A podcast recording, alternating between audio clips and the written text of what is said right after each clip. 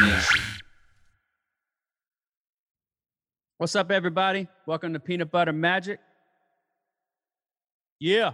It's the peanut butter magic show. It's the peanut butter magic show. All right, what's up, Sway? How's everything going today? I'm good, man. I'm good. How about you? Oh man, I'm doing great. It's been raining all day. The weather's been beautiful. Yeah. Oxymoron. Right. Oh my goodness. they actually let school out here today.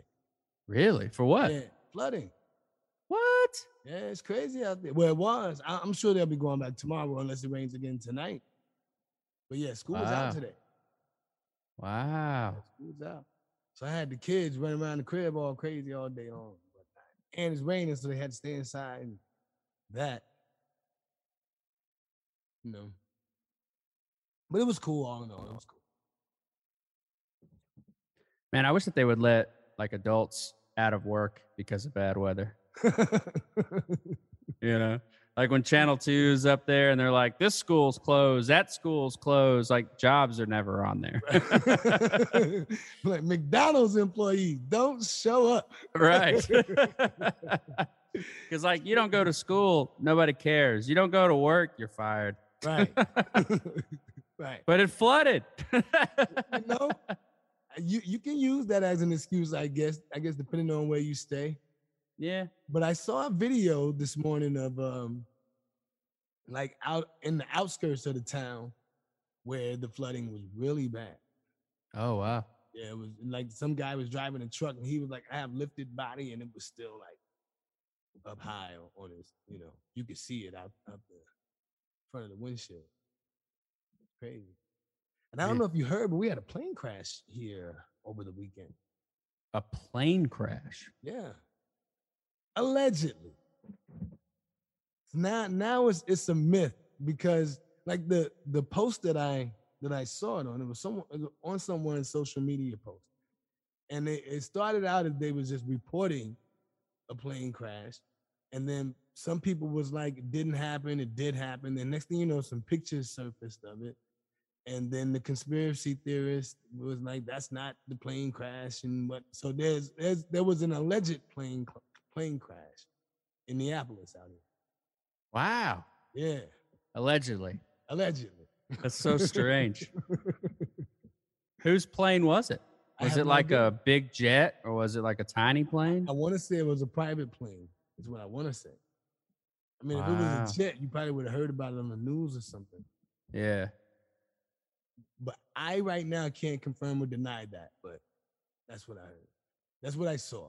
I, I saw that on. on Have you ever seen in uh in the Spring Hill area where Saturn is? Have you ever seen that little like one seater uh like glider that's up flying around?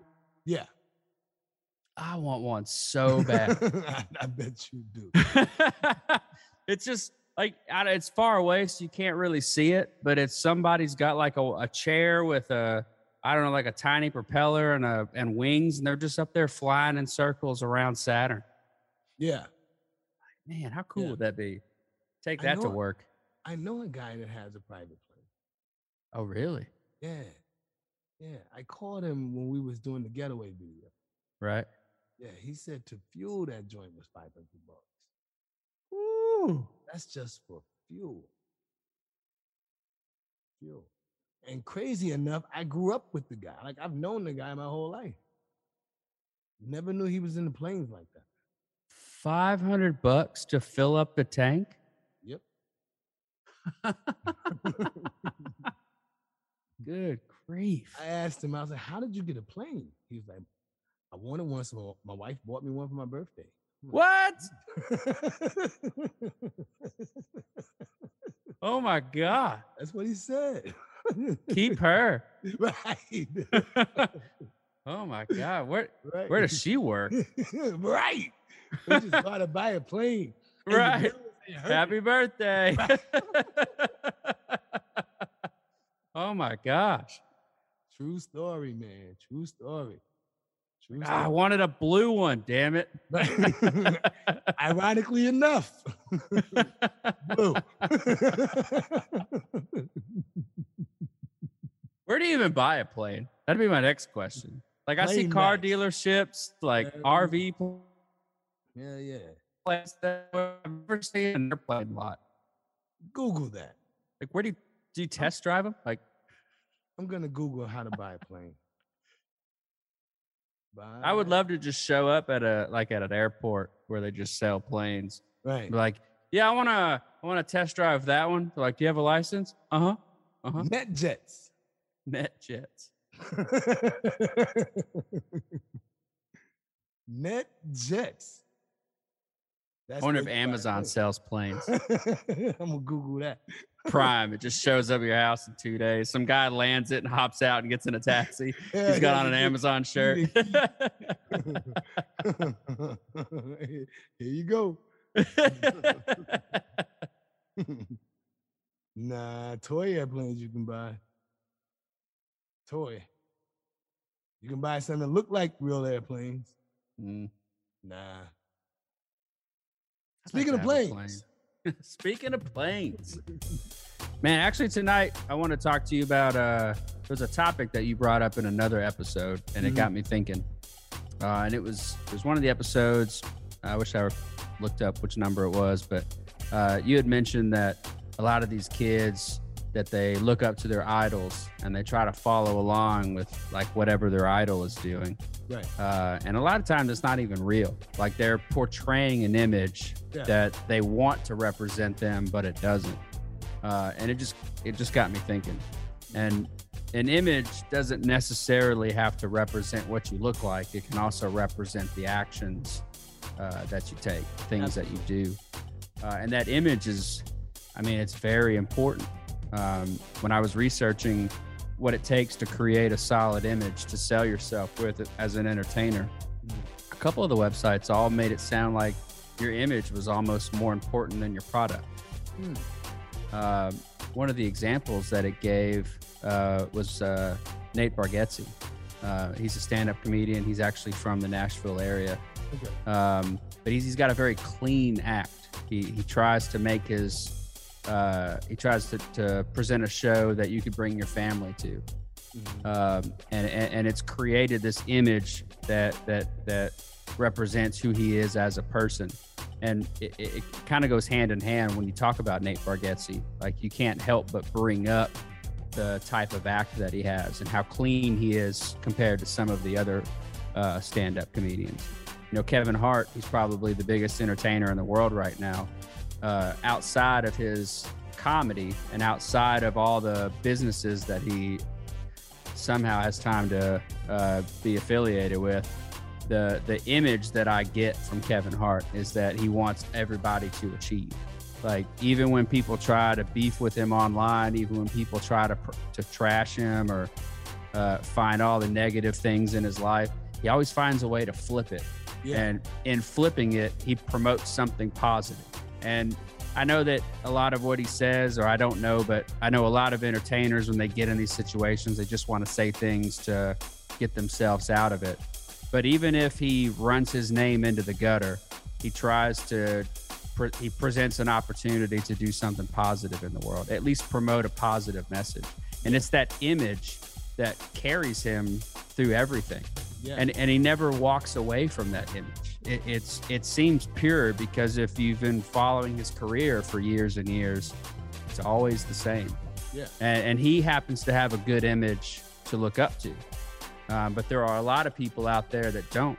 They represent something that looks cool on the surface, um, but is probably not very good for anybody that tries to follow along with this image, whether it's real or not. A lot of these kids are ending up dead. You're hearing about them on the news because they're trying to follow some image that they saw on TV when they were a kid. yeah. Uh, so, you know, we used to run around with evolution. That's why I'm wearing the hat today because you know there's there's a lot of there's a lot that goes into the image, not just what you wear, not just what you do, but who you are and what you represent. So I just wanted to, you know, chat about that today. Okay, very good, very good. I, I think your your image matters a great deal. I do. I, I think um, the way you present yourself, can have, like you said, a positive or a ne- negative impact on how you proceed uh, moving forward. Yeah. I'm a firm believer of let the work speak for itself. Uh, you know, firm believer of that, and it depends on the um, the direction that the project is going into. Me personally, I have always made a conscious effort to present a positive image, or at least what I consider a positive image, uh, even in the the darkest of times. Um, I've I found a way to to be in some in some mainstream situations, if if if you will, and I continue to be able to put myself in those positions regardless of what I may get into in my personal life. Because you know as well as I do, my personal life has been a motherfucking roller coaster. yeah. One of the scary ones that Right. goes up really high and then drops real quick. oh shit! right.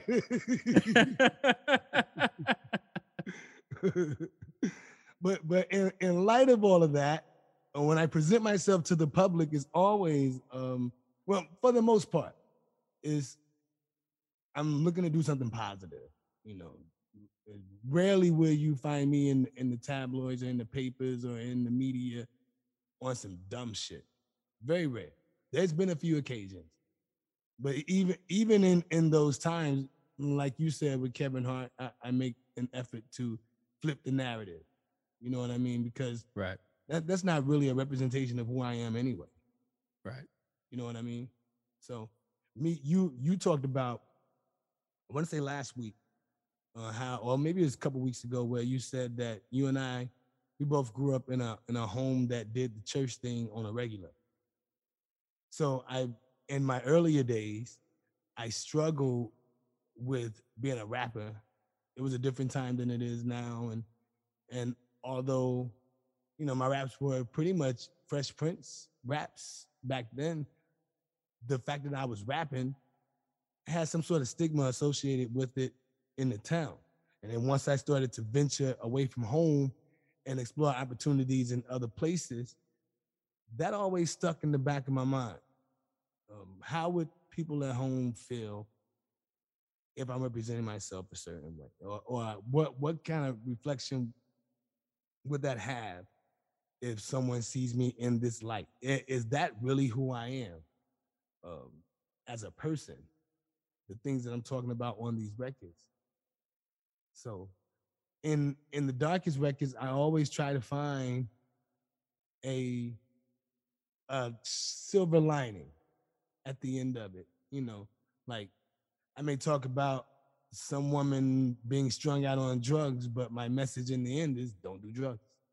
Right. Or, Right. or something like that. Yeah, I always try to find a way to tie it into to make it like like it's a sitcom or or a, a, a, a romantic comedy or a movie or something something that Right. teaches lesson, inspires, to make that happen. I remember uh, MGK was in an interview Mhm. and the interviewer asked him because he's he was young. I, I guess he's still considered young now. Right. Uh, but when his uh, first album had come out, the interviewer asked him like, uh, you know, one of those questions like, "How do you sleep at night promoting uh, violence and drug use?" And he was like, "I don't promote that. I'm telling you my story, and Right. my story sucks, and I want you to learn from my story. That's why I bring it up." It's like that's a good point, Mm-hmm. you know. Mhm. And I don't think an image has to always be good. It can be anything that you want your yeah. image to be. Most. Um, like Brian Regan, uh, I listened to an interview with him once, and somebody was like, uh, you know, how, how how have you made a career out of being a clean comedian? And he said, well, I don't think I'm a clean comedian. I've never put a clean comedy on my posters. You know, I just. I just, I just, I don't want you to have to find a babysitter to come to my show. I see. That's that's He's- an interesting take. He's like, if you know, I, I have kids, I'm a family man. Um, I, I want everybody to come. I don't want somebody to go, well, I can't go see Brian Regan because he does this kind of show and I, I'm offended by that, or he talks about these point of views and I can't get on board with that. He said, I, that's not the purpose of being a comedian. The purpose of being a comedian is to entertain. And if you're cutting off, uh, uh, you're you're like creating a line of where your customers have to pick a side, then that's just ticket. Yeah, I agree. I don't know. Which is And what that- I that's was, always me. I, I was trying to do with the band too, man. Like, uh, they had the type of image that any and everybody could come to the shows at any time. Uh, I know they struggle with their own demons in regards to, in regards to that too. You know what I mean? They they wanted to explore other other parts of themselves, Mm. and they were so young. I remember doing the Cold Black project with Luke, and I didn't say I didn't say a curse word on the whole record until we did the last song. And I did that on purpose. However, Luke had cursed all the way through the album. And we talked about it prior to us um, starting the project. We talked about it. And we we were off off the heels of the first Evolution album. And it was so clean cut. It was so poppy. It was so much of this and so much, and not a, not enough of the hip hop element in it from his perspective to where he felt like he had some shit to get off his chest. Meanwhile, at that time, I wasn't in that same space that he was. So it was like the yin and the yang a little bit Yeah. in that regard. So, um, but I wanted him. I- If I had it my way, I would have kept that image of the pop shit. The even and even if we wanted to go, because we went a little more raw hip hop on that project. Even if we wanted to go that direction, still, we still could have kept the uh, elements of evolution into what we were doing and, and still made it work Yeah. and just been a continuation because everything after that uh, became the standard of what we did initially in the beginning. Right. But that particular project um, didn't. You know, speaking of cussing, and I, I, I didn't think about this prior to, so I didn't look up the song. But uh, I remember the first time I heard Linkin Park cuss. Like Linkin Park was my favorite band when I was in high school. I saw their show twice. Um, I got all their albums. Got really sad when when uh, Chester committed Yeah. suicide and we lost Yeah. the band. Mm-hmm. Um, but I, I remember like their first two albums, like I could listen to those at home on full blast and no one could say anything. Like I remember I picked up an Eminem album once, uh, and that was a that was a definite no no. And I remember just playing it full blast. My mom walked in my bedroom, ripped the CD out of the CD player, drove down to the store, and was like, "Give me a refund." They're like, they're like, "Ma'am, it's open. We don't give refunds." And she went off and got a refund, and I lost that album. What, Uh, Slim but- Shady. Slim Shady was a little, uh, oh yeah, yeah. yeah. He said some things, yeah. You know. Yeah, but that I, first I, album was a little bit, yeah. I remember I remember Linkin Park. Like I could play their music anywhere. Yeah. And uh, I I remember I bought an album. It came out. I went home, put it in, played it full blast, listening to every song. And I remember it it came through, and then he dropped an f bomb, and I was like, Hmm. "This is Linkin Park." right. And the image changed from that moment from that moment on. Yeah, it can have that know? effect on you. Yeah. I remember when Beyonce went from Destiny's Child to solo. That was uh different. Yeah. Yeah, I mean, that was different. The the transformation of of her and the Jay-Z and and and that whole like that was that was different. Yeah. You know, and it can ruin an image. Oh yeah. Like if you go too far in the other direction, Mm-hmm. you know, like it's over.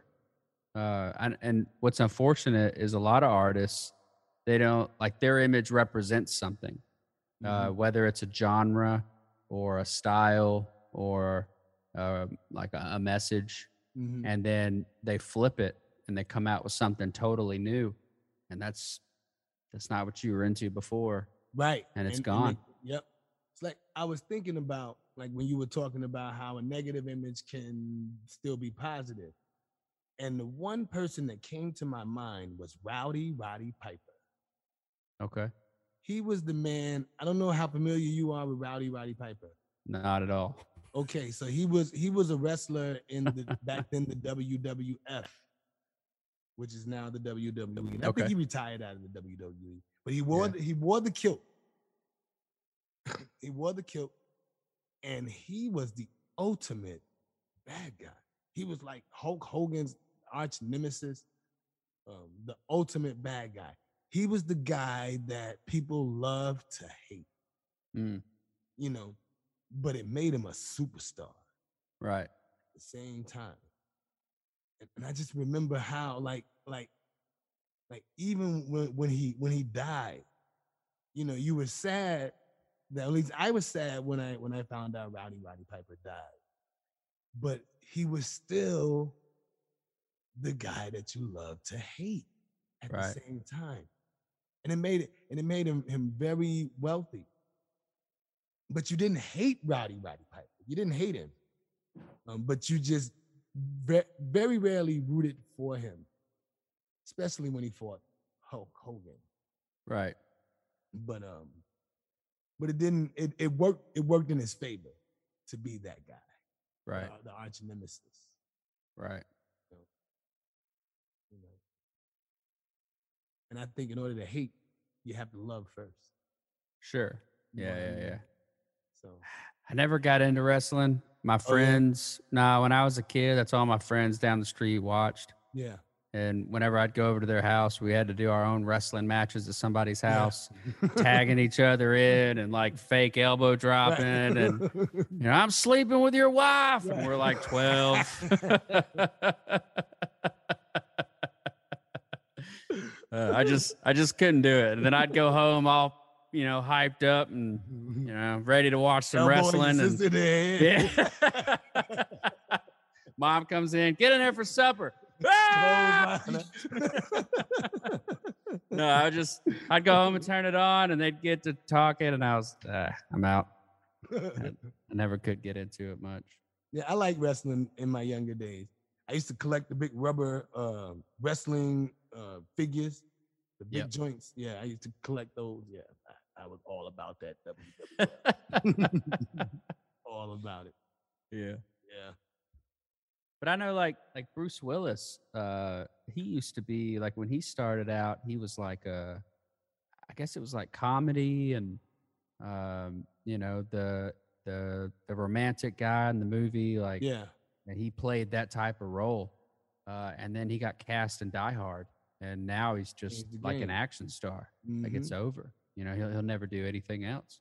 Woody Harrelson is another one. He was Woody in Cheers. Right. Yeah, I mean Cheeseball. That's right. You know what I mean? So and then he he transformed into movies and became like everything. Right. Everything. He's played so many different roles, man. But And and he's one of the ones see, that see Woody from Cheers every time. he- Yeah, you know, I Yeah. always see that guy. Yeah, see. I never. I didn't. I didn't know of him. Like Cheers was before my time. right. right It was on. I remember it being on, right.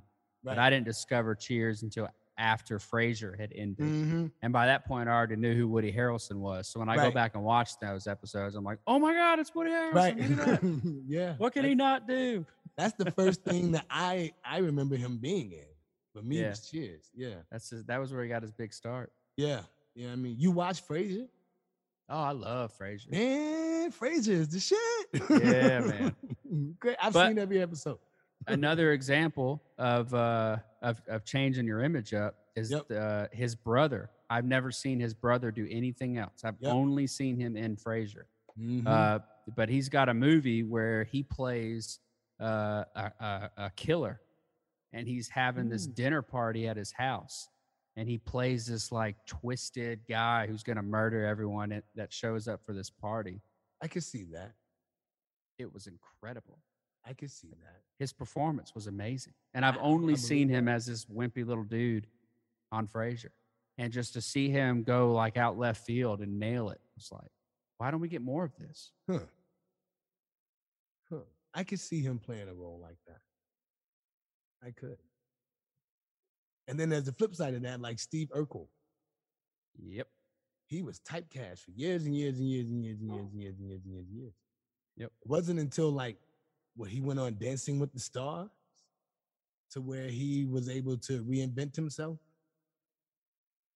and do that. Alfonso Yeah. Ribeiro was another one that he was typecast as Carlton Yep. for a long time. They play these characters so well that it's just Mhm. hard to accept them as anything else. Yep. Gary Coleman was another one. Arnold from Diff'rent Strokes. Yep. It was hard for him to get him to get away from that role. It was Yep. tough. Yeah. And you know, Urkel, he even played his normal self on Urkel. Right. But they created the Stefan character. Right. Right? Right. Where he Mhm. would get inside the machine and he'd come Yeah. out and he was handsome and he was smooth talking and like looking back at that as an adult, I would think that that would have helped him get other roles. you would Because you would have thought. Right, because all we get is Urkel, and then you see him do something else, and it's like, no, no, no, I want Urkel. But right. he gave you Stefan on the show. You can see him play other characters now, but instead he's never did anything. But Urkel was already, I guess, so big by the time he had even they had even created Stefan. Because Yeah. if you remember, before Urkel, that show was just a like a average. It was your average show. Right. and he was only supposed to be like a guest appearance, a guest star, or whatever. Like he wasn't supposed to be a part of the the ensemble initially. right. And then they created the show around him and did that. Yep. You know. Now you see him in more stuff, but back then, yeah, it, it was hard to to get away from it. And I just recently saw him in a. He said he would never put on the Urkel clothes again. And I recently saw him in a picture with Snoop Dogg, dressed in his Urkel gear, Oh gosh. promoting a line of weed called Purple Urkel. oh, that's excellent. Right. excellent. yeah, you know. Purple Urkel. And I don't understand why people would shy away from those uh, images that made them who they are. I don't understand that. What what's so wrong about being Steve Urkel or Pee Wee Herman or um, what's the guy they they modeled Pee Wee Herman after? I forget his name, but the guy that had the thing in his hair that went up from the seventies. Oh, I don't know. Oh, I can't think of his name. But um, what what's wrong with being those Andy Kaufman? What's wrong with being those people? I don't know because you like with the Urkel character, that's clearly not who he is. Right, And I think that everybody knows that that's not who he is. Mm-hmm. But as a performer, like you want to play a character, like that's a character right there. You have to transform yourself Yep. into that Urkel role. Yep. Like everybody loves it. Why would you throw it away? And it should be a testament to their ability to move people. Oh If they can convince you so much to where that's who they really are, yeah. that should be, yeah, to their skill set. Yep. you And know? a lot of these actors, like um, uh, like the guys that are on the Avengers, like Mhm. in the Marvel movies, like they play this big super action hero, and they got the big muscles, and you know they're jumping through explosions and saving the damsel in distress or whatever. And then those contracts end, and then now it's time to go do something else. Well, as a fan, uh, I'm used to seeing you in action movies. Like that's what I've been watching for the last 10 years. is I've watched you be this hero. You don't have to put the costume on anymore. But I would assume that other studios are coming up to you and going, Hey, you were in these billion dollar franchises. Here's another action movie for you. right. Why wouldn't you want to do that? Unless you just hate making action movies. Like why would you why would you push that to the side? Because then they go to do these big heartfelt scripts where they can try to show off and expand and show you all these skills that you know maybe we didn't see in these action movies. And I understand if you want to throw some of those in. Everybody wants a tearjerker every once Yeah. in a while. But if you've been killing it for 10 years doing action movies and then somebody else comes along with a brand new action movie, why would you say no? Right. I, I agree. I This is your image. This is what I see you as. This is what I expect. And as a fan who's going to pay money, you're going to be over here crying because your, you know, your mom died in the movie and that's what it's about. I don't want to see that. No. It's like Kevin Hart's last movie. He tried to show us that he had range. And I will say, Kevin Hart's last movie was pretty good. But I want to see funny Kevin. right. I just do. But that's not Oh. to say that he didn't do a great job. Sure. What about your image? Kevin boss? Hart's very talented. He's very yeah, talented. man. Yeah. And he and like you say, he puts other people on. Right. He finds talent and and puts them, yeah, gets them in a position where they they could.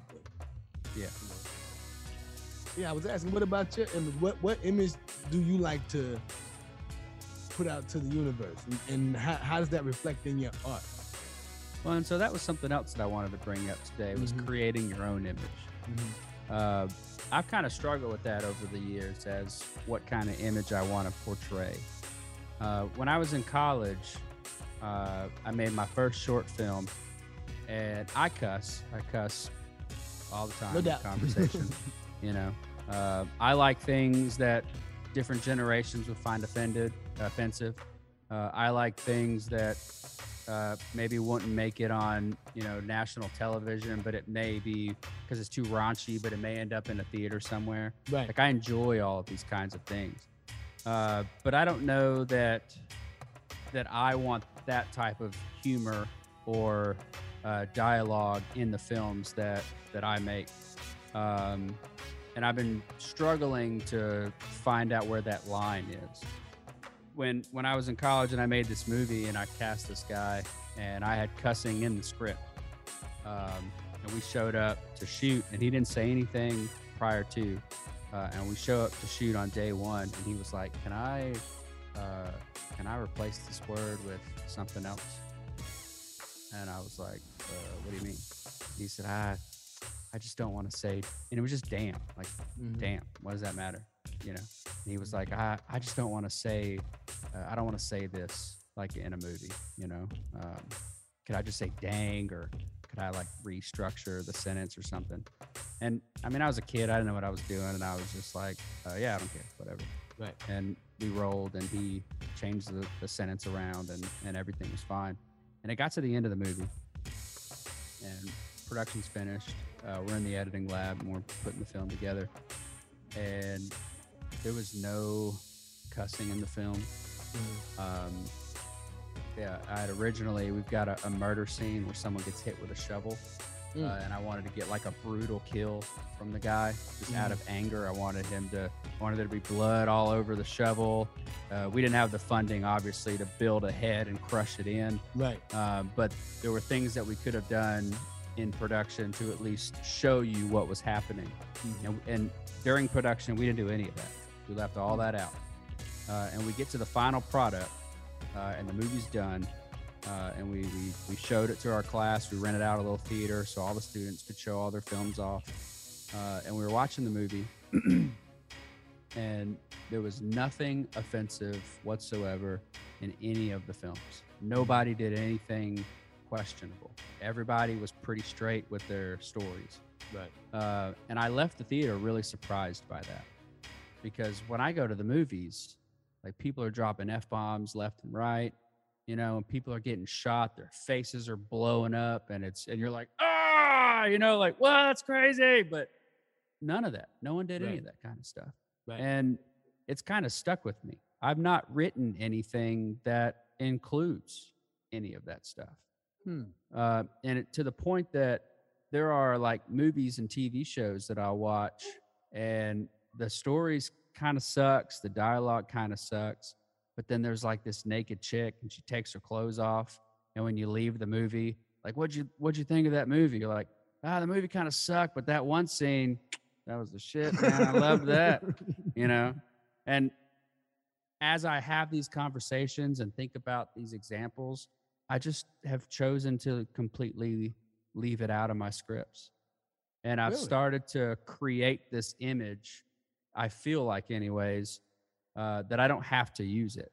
And I don't Mhm. think there's anything wrong with using Yeah. it, but I don't use it because when I upload it to YouTube or I share it with somebody at work or if I'm just out and we're talking about it, there's never anything where someone's going to come up to me and go, "Hey, can you can you can you like turn it down a little bit?" That's that's really offensive. You know. Yeah. Like when I was in college, Dexter was out, and I remember sitting in the cafeteria. And Dexter's an incredible show. Right. Uh, and I'm sitting in the cafeteria. I'm eating my lunch. He's murdering someone. There's blood everywhere. Next scene, he's banging some chick. she's like huddled up over my laptop so that people Mhm. don't think I'm watching Right. porn in the cafeteria. like I've just decided to exclude all that from my scripts. So Uh, and it's not and it's I- i'm kind of stealing uh from the um comedian that i mentioned you know I, it's not that i want to be clean i'm not clean right. um but i don't want to exclude that market you know what Yeah. i mean and so I- I- that yeah, that makes sense. I think I'm the same way. I, I really do. I'm, I'm very conscious about the shit that I put out there. And I'm not a clean person either. Now, I don't rob banks and shit, right but you know what I'm saying? But we don't you tell know, anyone about Right, uh, exactly. but uh, but at the same time, you know, I'm a man.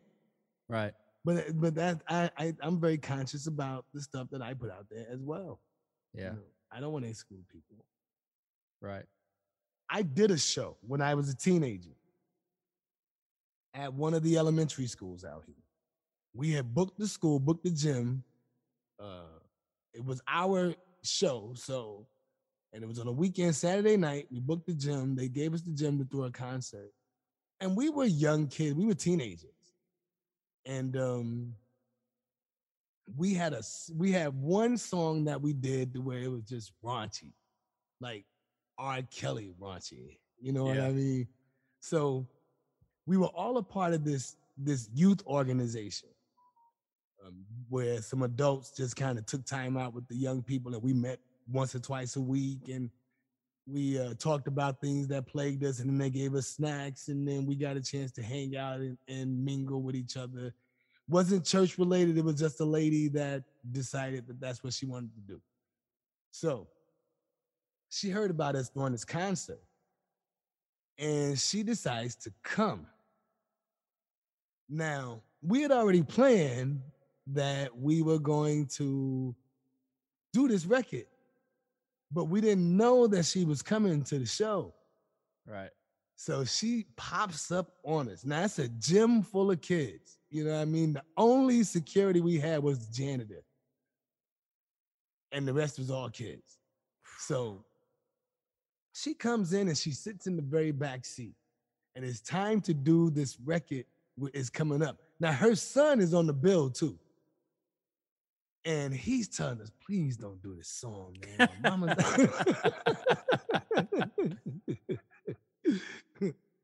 he was like, please, man, don't do this song, man. My mama's sitting out in, in the audience. Don't, don't do this record. Don't do this record. And we were like, nobody told her to come. You know,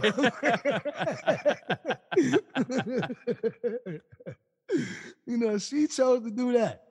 You know what I mean? So we were determined to do this record. So we get on stage, record comes on. Not only did we do the record, we took our shirts off, we gyrate. we gyrating on the little young chicks out there and they screaming in the gym and this, that, and another. And this guy is just super upset. so I think I think that experience is probably the reason why I am self-conscious about um, how I'm presented to the public like that. Because that was that was an instance to where it was kind of like liberation, I guess, to like we want to do what the fuck we want to do. But at the same time, it was like, eh, maybe we should have thought that through a little better yeah at the same time. so, so in order to avoid that, now, you know, I kind of just keep it clean. But Yeah. sometimes I played in some seedy nightclubs, or I played in some hip hop spots in some of the grimiest areas in New York City. And when in Rome, you do as the right. Romans do. that's right. You know what I mean? You know. sometimes somebody need their head bust every now and again. Yeah. so, you know, Well, there's always the opportunity to rebrand. yeah, you know Yeah. like like when uh when boeing had that issue a couple years ago um i remember we got on a boeing a couple years later maybe a year later uh and the the flight attendant was walking around telling everybody on the plane that this is not one of those new models. Hell no.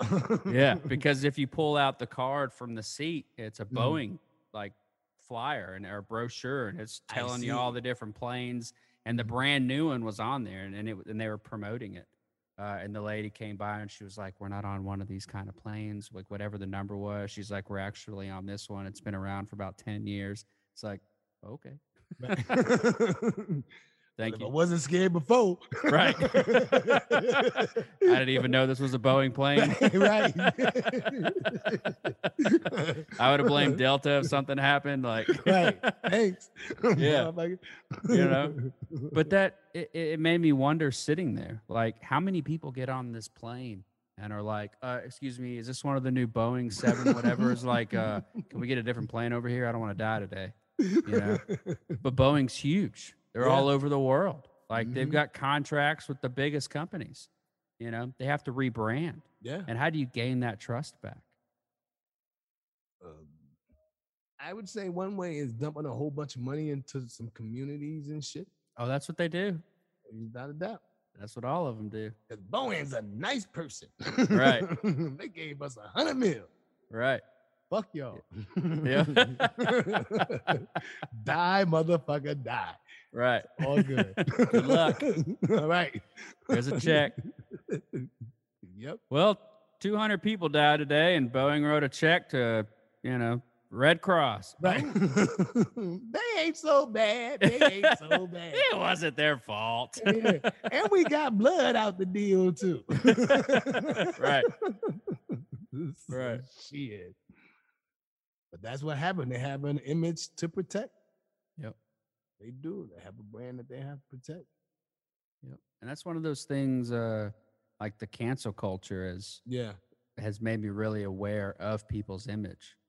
Um, you know, when you do something, um, and I'm not here to call anyone out or talk about any of their business, but Right, right, right. like you know things get brought to your attention and even if it's the smallest thing uh, you know if the tr- if the twitter committee is talking about it and they spend a whole day sharing it with the world you're going to look at that person a little bit differently Yeah. even if it isn't as bad as maybe some of the other ones are Oh yeah. uh, but your image can be destroyed in a day Mhm. and how do you how do you rebuild and start over again when Yep. the whole on world some is bullshit hating you too. On especially if it's on some bullshit Yeah. yeah Yeah, I mean, you know so it's got to be tough. Yeah It's got to be tough. there's so many things that you have to be conscious of just to be in this business Yeah. like it, everything's coming from all angles Mm-hmm. you know whether it's something you said 20 years ago that destroyed you or a, bad choice that you made last night like your image can be destroyed Yep. you can just be a country singer and go into a the studio and record a rock song and for whatever reason everyone hates you now they refuse to listen to your rock and roll music like what It happens far too often. like I brought up MGK earlier because I've got a friend. He, MGK's doing like some punk music thing now, Right. and you know some of it's pretty good. Yeah. And I, I we were talking about it a couple days ago, and I was just like, "Hey, uh, I heard uh, MGK's got a new song that he dropped. Have you heard it yet?" He's like, "Yeah, when he goes back to rapping, I'll start listening again." Mm. Oh my gosh, Mm.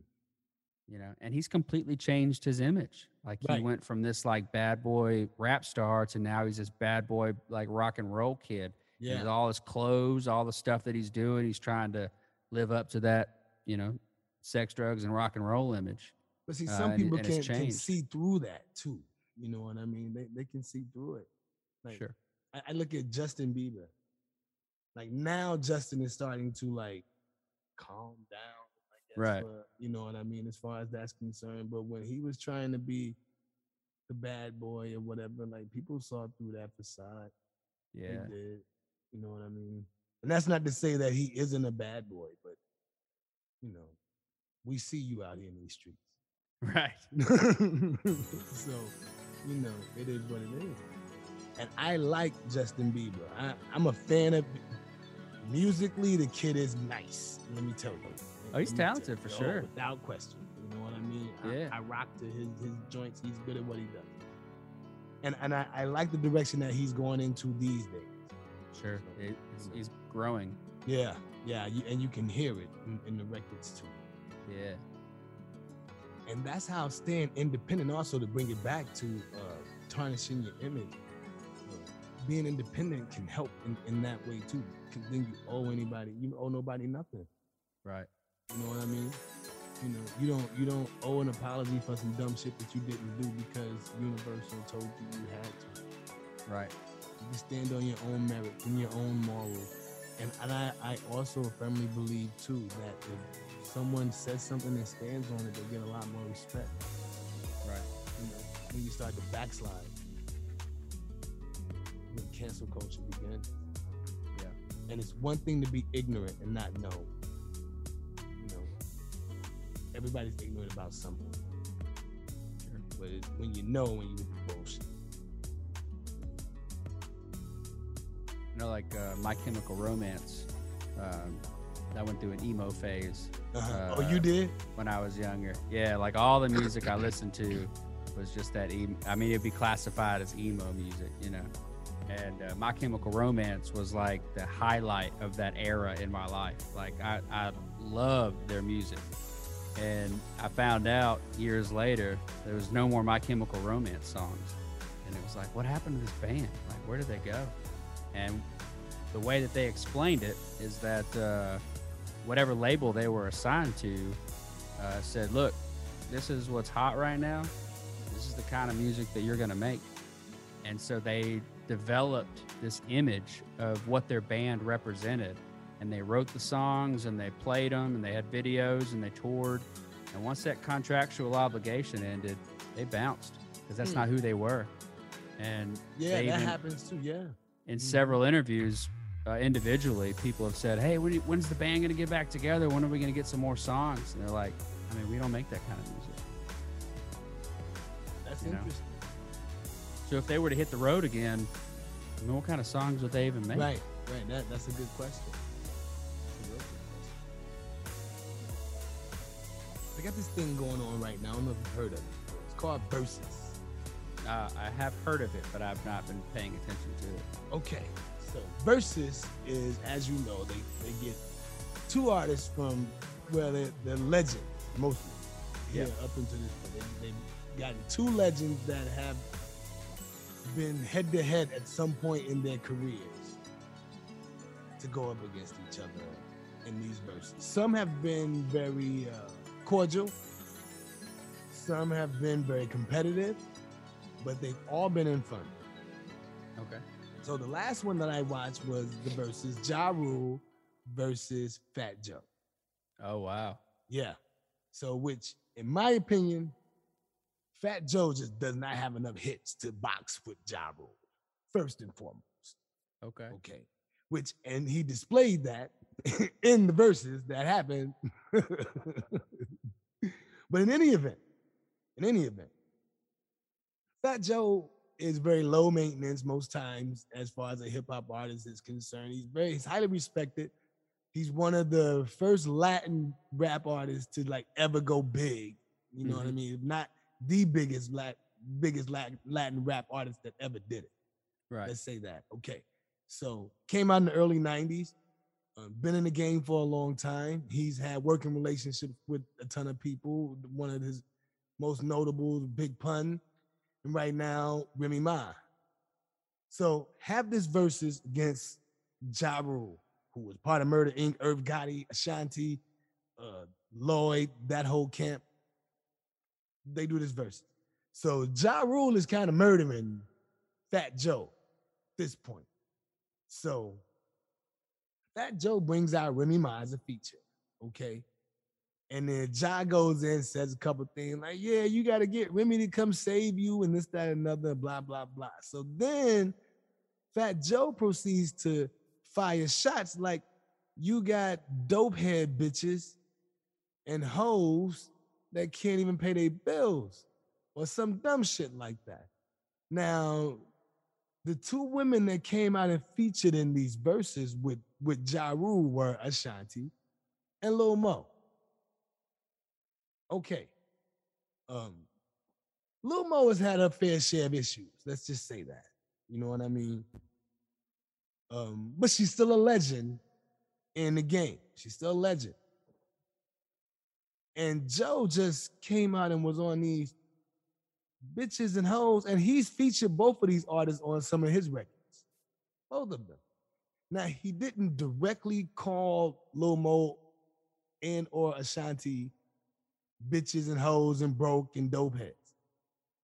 But them were the only two bitches and hoes, quote unquote. you know what I'm saying? Yeah. You know. So Joe has been catching heat as a result of his decision. Now, after that, he gets on Twitter to issue an apology. And his apology stated somewhere along the lines, and I'm paraphrasing, that I'm sorry if I offended anyone. I'm apologizing. I love Mo and I love Ashanti, and it was Vita. I forget Vita's last name, but she was a part of that too. In the apology, he used the word if. You know you offended some people with the bullshit that came out of your mouth, Jack. Like, yeah. So he's catching some heat, needless to say. He, he's catching some heat as a result of, of that. And stuff like that can tarnish, you know, have have an effect on your image, Oh yeah. you know. Even though he's a legend, he don't get a pass Right. for that. Right. So Like during that whole free Britney stuff that was going around the internet for a while. mhm. Uh, I guess there's a documentary that kind of displays what her life has been like. yeah, I saw it. and uh, I guess the Twitter committee went after Justin Timberlake because his rise to fame pretty much came from him writing songs about their breakup. Yep. Uh, that first album that put him on the map as a solo artist, he was publicly going through a separation with her.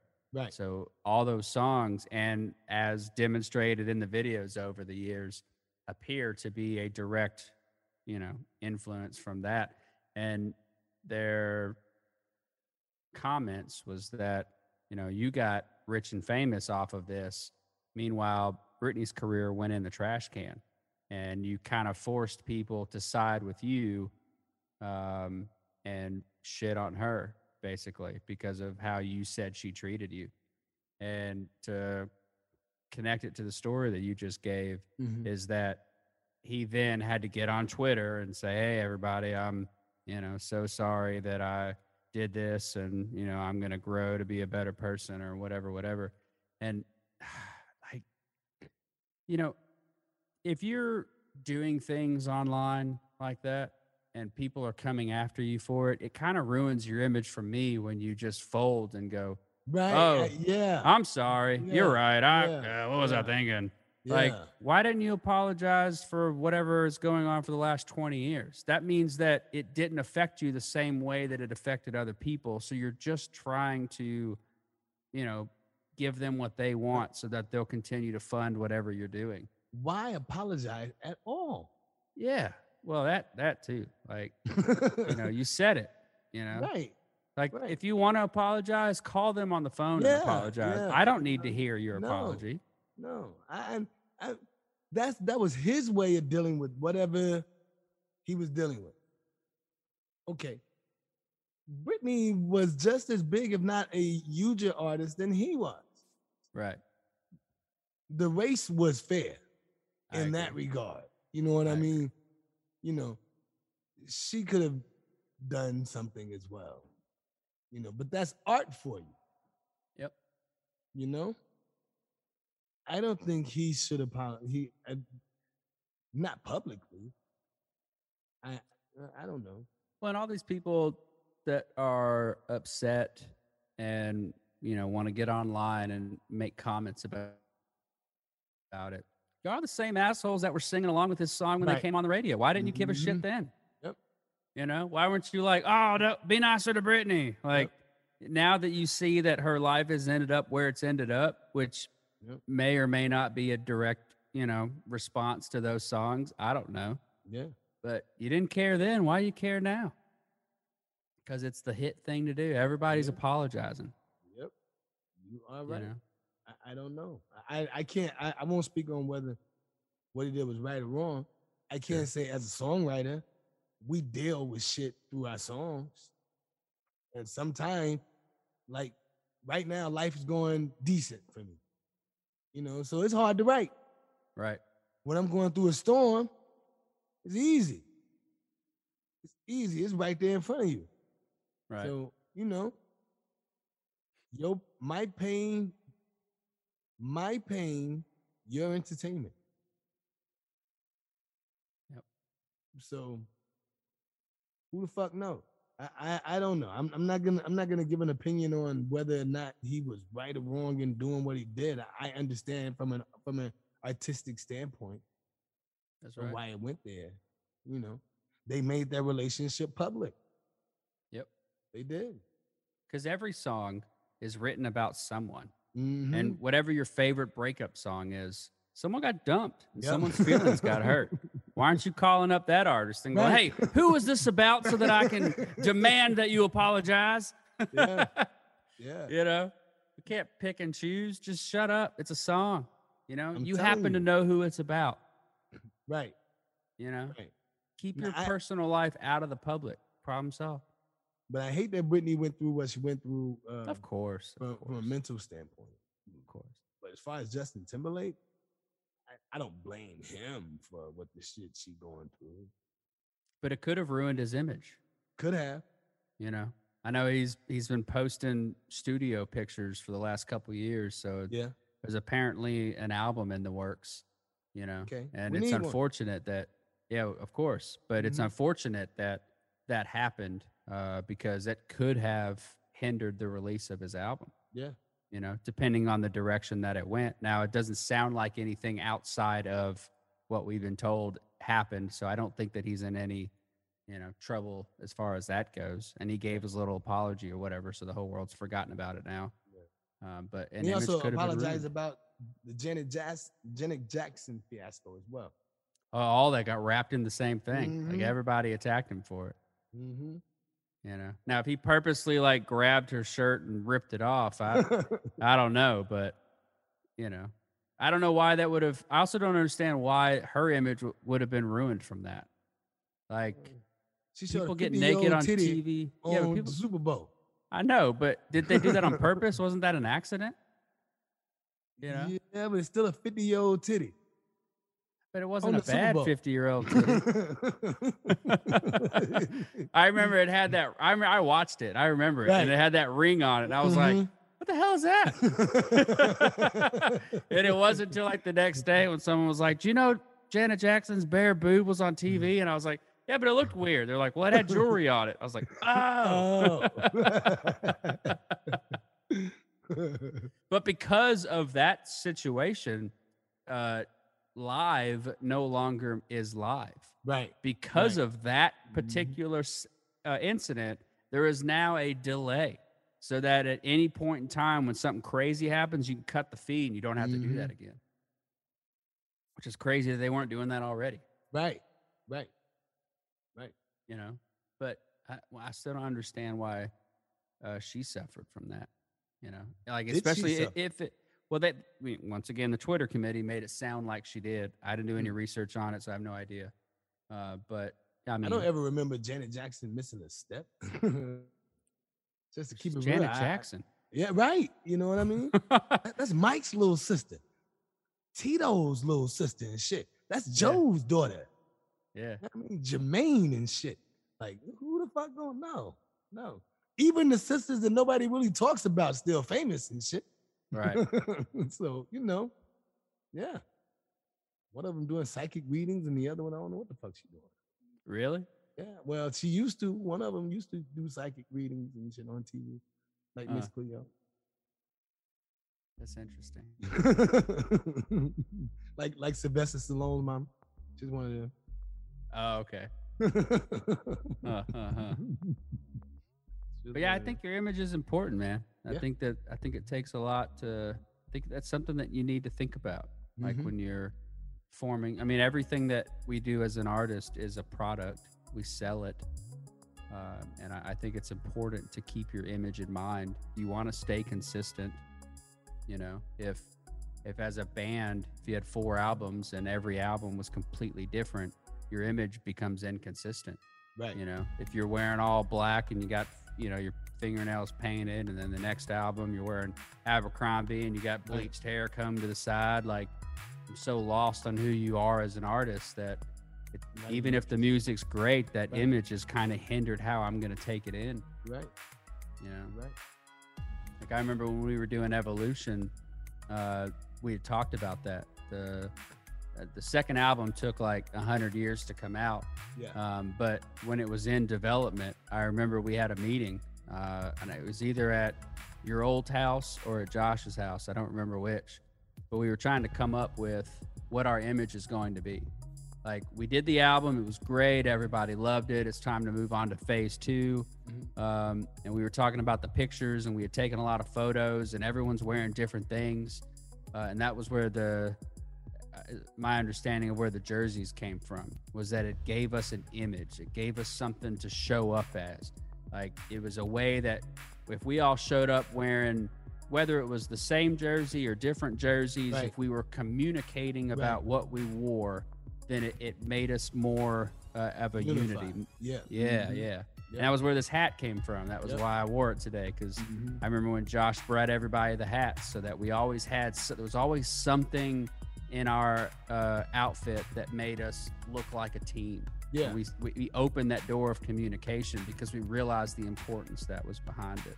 Oh yeah, we had done a show to where someone had mentioned we had all dressed different, and someone had mentioned that we didn't look like a band. You know what I mean? To where like we all had our own different styles going on, and in that particular show, I remember someone saying to me, "Y'all don't look unified. Yeah, You didn't look like a band." So it, it was important for us to look the part. Important right. it was a part of who we were as you know in regards to that yeah and protect your image too protect it with everything that you have Yep. Stand by it, absolutely absolutely even if people don't agree with it. Yep. It's your image. It's who you are. You know. Mhm. Outside of the product that you display. Like we live in a, a social world, right? So eh, people don't just know your face anymore. They know Right. your birthday, they know your Yep. favorite color. If you got a dog, they know its name. Mhm. Like, it, yeah, it's crazy. Like, it, it, I feel like an image is now more important than ever because oh yeah your life is no longer private. Like everyone's public. Everyone, even people that aren't famous, their lives Yep. are public. You know. Yep. Yep. I post a lot of pictures with ice cream, and it's usually bourbon and honey from this craft ice cream place here in Lexington. It's delicious, and uh, Huh. friends of mine now know what my favorite flavor is, and I don't even need ice cream with them. I just pick it up because I see it, right and it's and it's like, uh, hey, you want to go get ice cream after dinner? I'm like, yeah, that sounds good. What do you want, bourbon and honey? Maybe. like, you put in my closet bro? Like- Right. Stay out of my freezer, man. absolutely man i mean how you stalking me and shit yeah. But it's that image. Yep. It's that image. Now every time we do anything with with the, with this group of people, like we got to get Brandon ice cream. I mean, I'm not going to complain, but Right. Really? Milk it. No pun yeah, intended. let's go.